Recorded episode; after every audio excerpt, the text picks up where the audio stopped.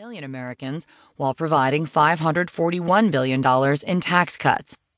Chip Roy, who directs the Texas Public Policy Foundation Center for 10th Amendment Action and used to work as an aide to Senator Ted Cruz, Republican from Texas, said he believed that Trump's tweet Friday was indicative of his frustration with what's going on on Capitol Hill. Senate leaders are rewriting their bill to provide $45 billion to combat opioid addiction and provide more financial assistance to low and moderate income Americans. At the same time, they hope to placate the right by further easing the ACA's insurance mandates and allowing higher tax deductions through expanded health savings accounts but they have not settled on how that would finance all these changes, since conservatives oppose the centrist push to preserving one of the bill's current taxes as a way of funneling more money to those who cannot afford health coverage on their own. As a result, the bill continues to come under attack from both the right and left flanks of the GOP. On a Friday morning conference call with reporters, officials at several conservative advocacy groups took sharp aim at the Senate bill arguing that it does not repeal the ACA forcefully enough. They championed some proposed changes by Cruz and other lawmakers to more aggressively target the law's regulatory framework.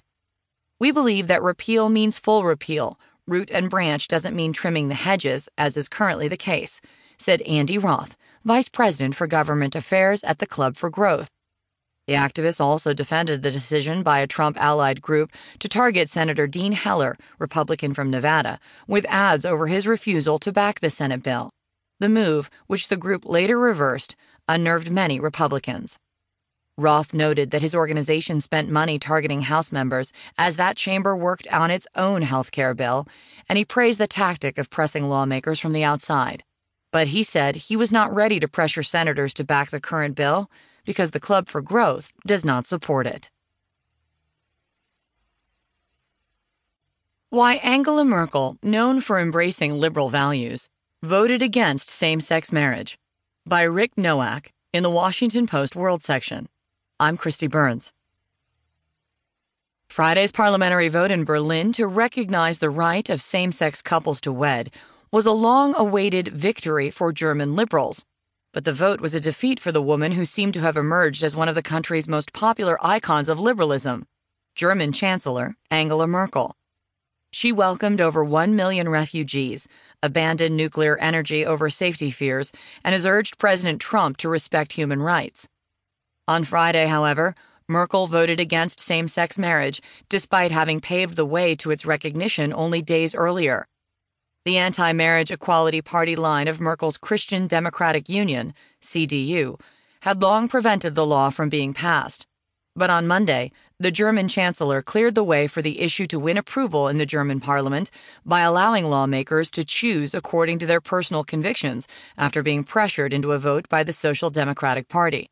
I would like to steer the discussion more toward the situation that it will be a question of conscience instead of me forcing something through by means of a majority vote, Merkel said earlier this week. What she did not say at the time was that she would oppose the law.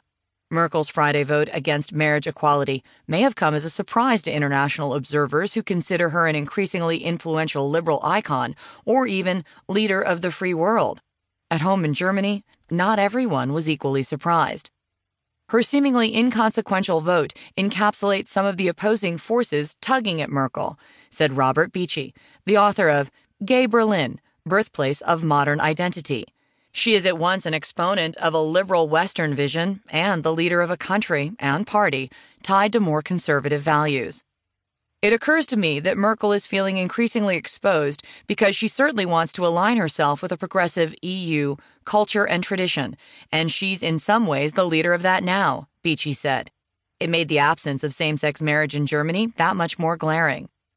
The daughter of a Protestant pastor, Merkel has long sided with the right of her party on the issue. In 2015, the chancellor said, For me, personally, marriage is a man and a woman living together. She repeated those comments almost word for word Friday. What has since changed, however, is Merkel's stance on the right of same sex couples to adopt children, which she now appears to be in favor of. Her ambiguity on the issue fits a common pattern that has shaped much of her 12 years as German chancellor. Merkel hardly defines her role in an ideological sense. As chancellor, Merkel has repeatedly turned her back on herself and her own party.